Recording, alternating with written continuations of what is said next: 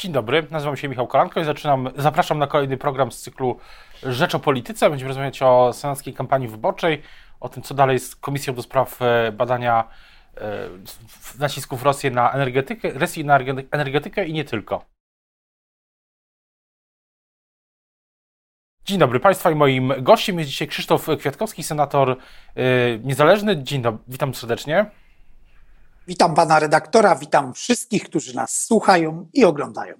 Zacznijmy się od tej komisji, czy ustawy, która powołuje komisję, która ma badać wpływy Rosji na energetykę i na bezpieczeństwo Polski. Jakie są pana pierwsze wrażenia czy odczucia po pracach nad tą ustawą wczoraj w Senacie, w Komisji Ustawodawczej? Panie redaktorze, może nawet mniejsze od moich odczuć są opinie kilkunastu konstytucjonalistów, ekspertów, organizacji, które zajmują się praktyką funkcjonowania wymiaru sprawiedliwości. Wśród tych kilkunastu opinii nie było ani jednej pozytywnej. Wszystkie były miażdżące dla tego projektu. Wszystkie podkreślały, że ten projekt łamie zapisy polskiej konstytucji, łamie zapisy ustaw, przepisów kodeksu karnego, procedury karnej, umów międzynarodowych, które Polskę wiążą, czy ratyfikowanych dokumentów jak Europejska Karta Praw Człowieka. I o tym, że jest to dokument, który po prostu w tej postaci jest nie do poprawienia, o czym mówiło kilku profesorów obecnych na posiedzeniu wczoraj Komisji Ustawodawczej, której to obrady prowadziłem, najlepiej świadczy fakt, że nikt nie chciał nie tylko bronić, ale nawet dać twarzy dla tego projektu. Na sali nie było posła PiS-u, przedstawiciela wnioskodawców przy tym projekcie, to jest jego obowiązek. Nie było posła PiS-u, sprawozdawcy Sejmu, chociaż to jest jego obowiązek. Mimo że wysłałem kilkanaście zaproszeń do premiera, wicepremierów, ministrów, to kiedy po wielu perturbacjach otrzymałem odpowiedź wczoraj do południa, że rząd będzie reprezentował MSZ, otrzymałem tę informację mailową o godzinie 11, to o godzinie 13 dostałem kolejną informację, że nikt z rządu się nie wybiera na posiedzenie. To jest najlepsza puenta do tego idiotycznego projektu, który przypomina zapisy świętej inkwizycji z czasów średniowiecza, tylko tym umownym stosem do spłonięcia jest zakaz de facto pełnienia funkcji publicznych, bo 10-letni zakaz pełnienia funkcji, gdzie jest dostęp do środków publicznych, do tego się sprowadza. A uważa pan, że z tych opinii, z tej przebiegu tej dyskusji już wynika też, czy wynikają z tego wnioski też wobec prezydenta, bo doradcy prezydenta Dudy czasami oficjalnie, czasami mniej oficjalnie sugerują, że są wątpliwości ze strony Pałacu Prezydenckiego wobec tej ustawy i że też prawnicy prezydenccy będą musieli się nad tym pochylić. Myśli pan, że wczoraj w trakcie tych prac coś się pojawiło, co by te obawy mogło zwiększyć albo rozwiać? Bo prezydent może wysłać ustawę do Trybunału i będzie efekt taki jak z ustawą o Sądzie Najwyższym, że ustawa w praktyce znika. Panie doktorze, ja się uśmiecham, bo ja nie mam żadnych wątpliwości, że Pałac Prezydencki wysłał nieoficjalny na razie sygnał do Prawa i Sprawiedliwości. Ta ustawa łamie jakiekolwiek standardy, prezydent jej nie podpisze i dlatego wczoraj nie było dokładnie nikogo, który by tą ustawę nie tylko bronił, ale choćby próbował przedstawiać. Dla mnie charakterystycznym było to, że z prawie 40 paru senatorów PiS-u, z tego, bo to największa komisja ustawodawcza, kilkunastu senatorów PiS-u jest członkiem tej komisji, uwaga, w posiedzeniu uczestniczył jeden na sali, słownie jeden, czyli żeby nie było zarzutu, że nie było nikogo, ale jednocześnie tam żadnej dyskusji w praktyce nie było, bo on w ogóle nie zabierał głosu. Dokładnie po wczorajszym posiedzeniu, jeżeli ktokolwiek je obserwował, już dzisiaj nikt nie może powiedzieć, że ma jakiekolwiek wątpliwości w sprawie tego projektu. W opiniach, z którymi mogliśmy się zapoznać, było podkreślona jeszcze jedna ciekawa rzecz, która do tej pory nie wybrzmiała w tej dyskusji. To poza tym, że to ciało łamie wszelkie standardy, bo ma uprawnienia sądowo-administracyjno-inkwizycyjne, tak jak powiedziałem, to uwaga, to ciało, członkowie tego ciała sobie zapisują bezkarność, oni nie ponoszą żadnej odpowiedzialności. Gdyby ten umowny Antoni Macierewicz, bo został powołany w skład tego ciała, to on by mógł opowiadać dowolne rzeczy, że Tusk, Komorowski, Biden i Macron to agenci rosyjscy, a pieniądze od Rosjan on widział osobiście, jak w reklamówkach odbierał Trzaskowski, Hołownia, Kośniak, Kamysz i Biedroń, bo jest całkowicie wyłączona jakakolwiek odpowiedzialność członków tej komisji.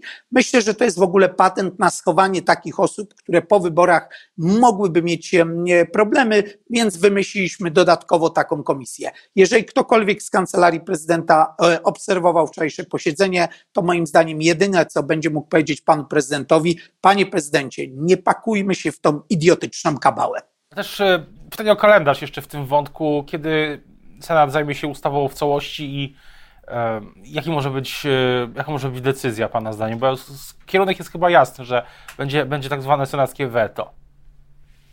Ja wczoraj osobiście zgłosiłem wniosek w imieniu grupy senatorów o odrzucenie tego projektu. Po wysłuchaniu tych kilkunastu i zapoznaniu się z kilkunastoma opiniami, które wszystkie mówiły to samo. Projektu nie da się poprawić. Projekt można wyłącznie odrzucić. Tak się stało. Miażdżącą większością głosów wczoraj Komisja Ustawodawcza tą decyzję podjęła. Jaki jest kalendarz?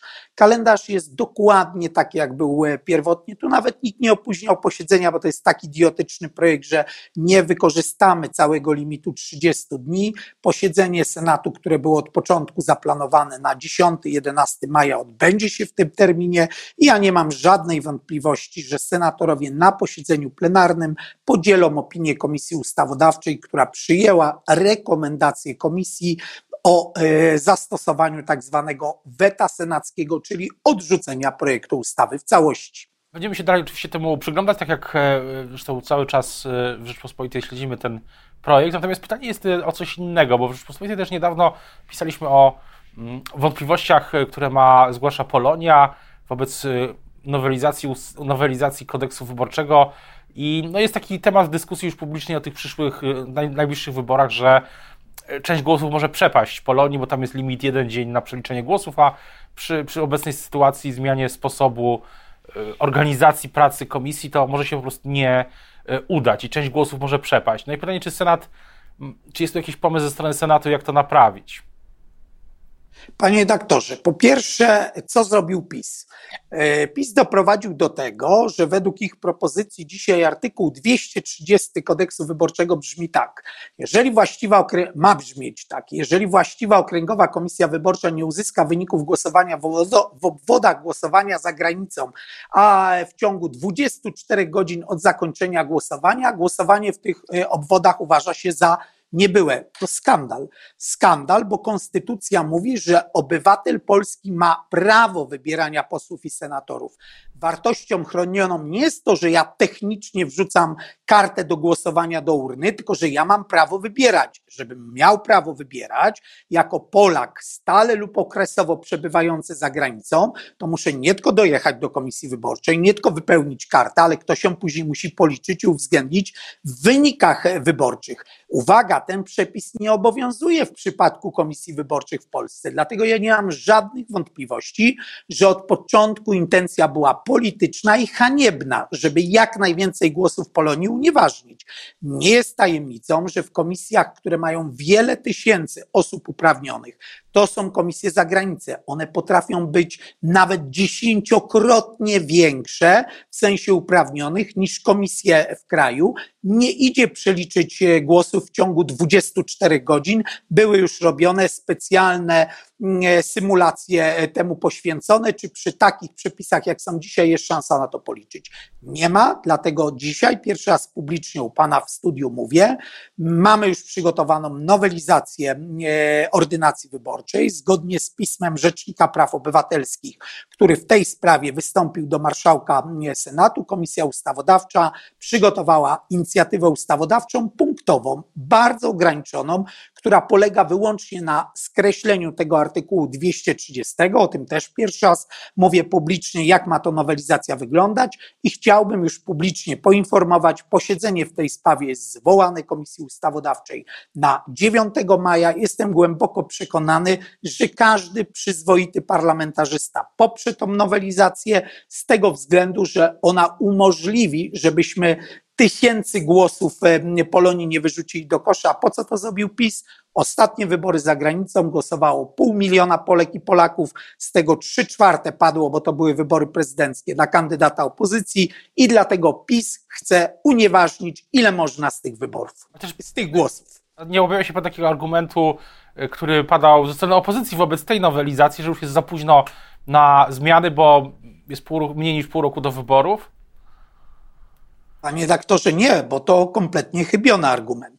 Tak zwana cisza legislacyjna, która ma obowiązywać pół roku przed kalendarzem wyborczym, nawet nie przed samymi wyborami, złamał ją PiS oczywiście tą nowelizacją, ale wartością chronioną w ramach tej ciszy wyborczej, zawsze nadrzędną wartością, mają być wartości konstytucyjne, czyli to prawo wybierania, nie głosowania.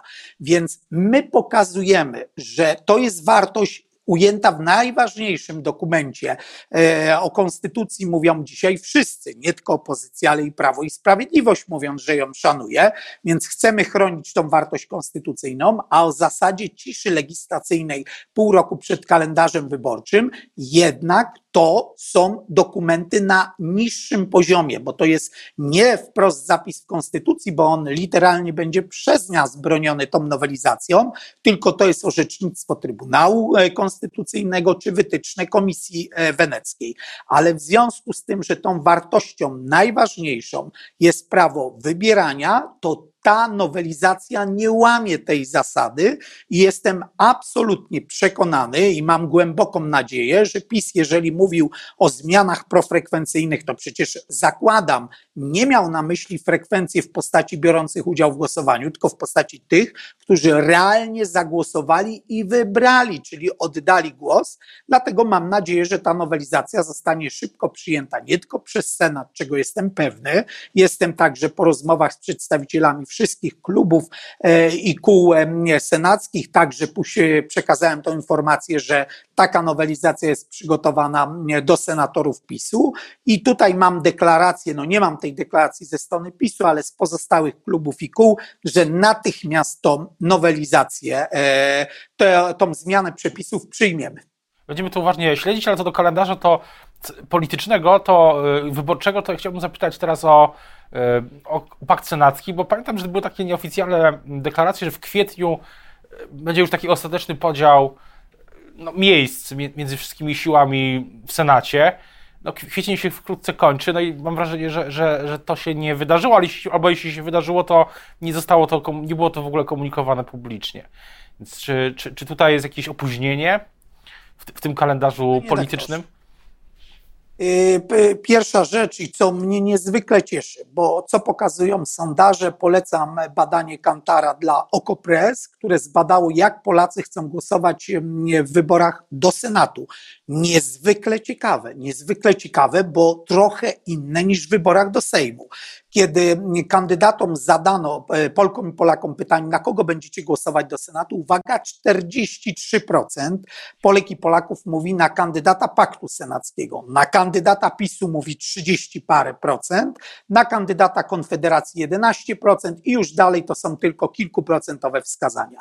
Kiedy przekładamy te wyniki, a mamy analizę wszystkich 100 okręgów, to bym powiedział, dokładnie potwierdza się to, co zresztą potwierdza się od dłuższego czasu, że opozycja zdobędzie ponad 60 mandatów do Senatu. Dlaczego tak jest? Ktoś powie, że do Sejmu opozycja wypada słabiej niż do Senatu. No to jest jednak efekt tego, że my przez 4 lata zgodnie potrafimy tutaj w Senacie współpracować. Przecież mając początkowo minimalną większość, my przez 4 lata nie przegraliśmy ani jednego ważnego głosowania.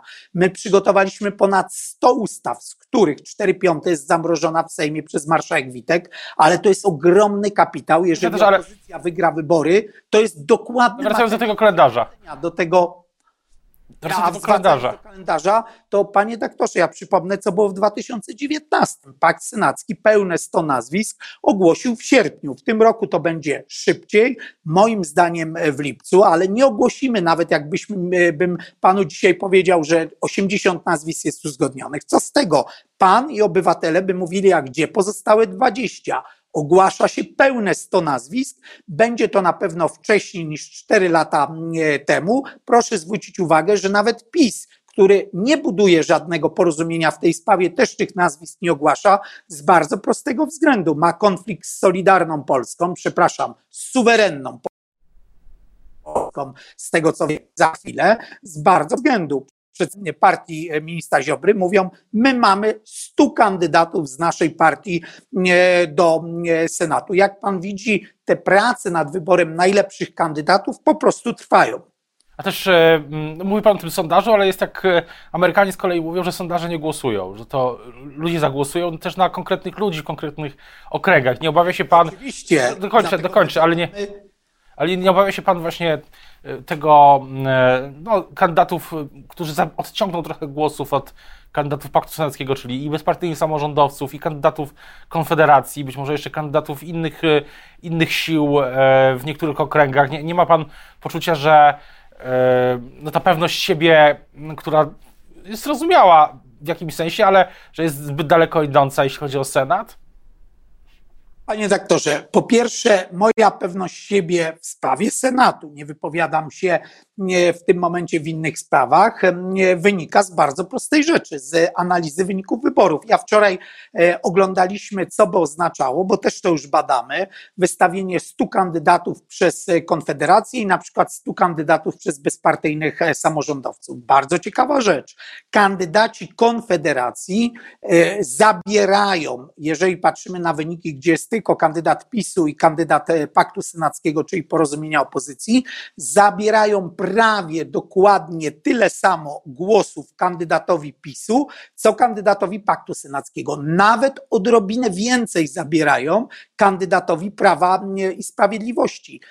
I dlatego mówię, że nie ma to zasadniczego wpływu, bo ordynacja do Senatu to jest ordynacja większościowa. Tu jak ktoś ma 10%, to ja nie oceniam, czy to dobre, czy to złe, ale to w praktyce, mając 10% w skali kraju, czy nawet kilkanaście, najprawdopodobniej takie środowisko nie będzie miało swojego przedstawiciela w Senacie, bo tam trzeba zdobyć większość głosów. W przypadku 2 kandydatów ponad 50% ważnie oddanych głosów, w przypadku więcej niż 2 większość. I w tym momencie rzeczywiście jest tak, że wtedy to środowisko, które w danym okręgu mamy w Polsce specyfikę ściany wschodniej i ściany zachodniej, której z tych dużych środowisk politycznych, czyli czy to opozycja demokratyczna, czy to Prawo i Sprawiedliwość, wprowadza swoich kandydatów, ale proszę zwrócić uwagę na to, jak pakt jest otwarty.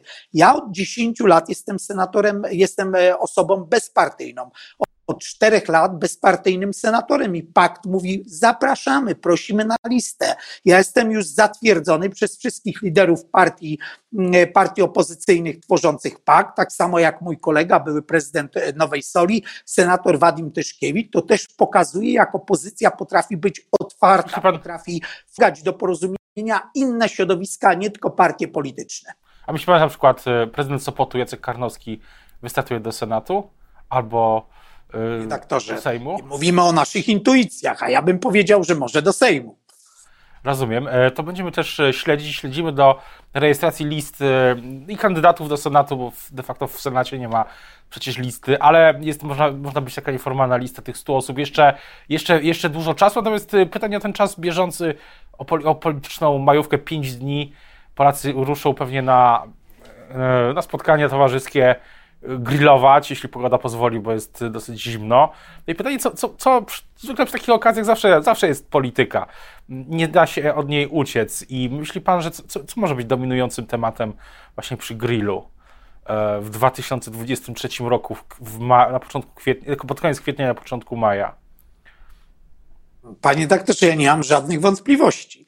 Dominującym tematem będzie to, że kilkadziesiąt procent więcej kosztuje to mięso, które na tego grilla wrzucamy, czy to szaszłyk, czy to kotlet, że dużo kosztuje ta podpałka lub gaz, który którego korzystamy, jeżeli to grill gazowy, że dużo więcej płacimy także za artykuły spożywcze, pieczywo czy nawet piwo, jeżeli do tego grilla będzie podane, i to będzie dominujący temat. Będziemy się nad tym grillem pochylać i się zastanawiać, dlaczego jest taka drożyzna, dlaczego tyle drożej płacimy za to, żeby w miłej, sympatycznej atmosferze z przyjaciółmi spędzić czas. Ja tylko mam jedne życzenia, żeby to Polkom i Polakom nie zepsuło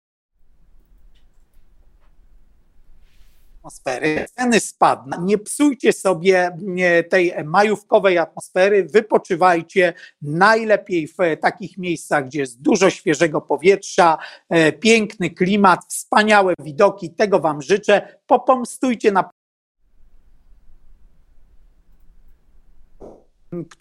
i opowiadają wam o mówiących się płaskowyżach na pytanie o drożyznę czy inflację, jak prezes Grapiński, który zarabia 1 300 000 złotych rocznie, a jego dokonania to 17 miliardów złotych straty za ubiegły rok. Trochę popomstujcie, ale później rozmawiajcie z przyjaciółmi i polityką się nie zajmujcie. O tym, co w trakcie politycznej mrówki będziemy śledzić na bieżąco na RP.pl. Teraz bardzo dziękuję za rozmowę. Państwa i moim gościem dzisiaj był senator niezależny Krzysztof Kwiatkowski. Do usłyszenia i do zobaczenia.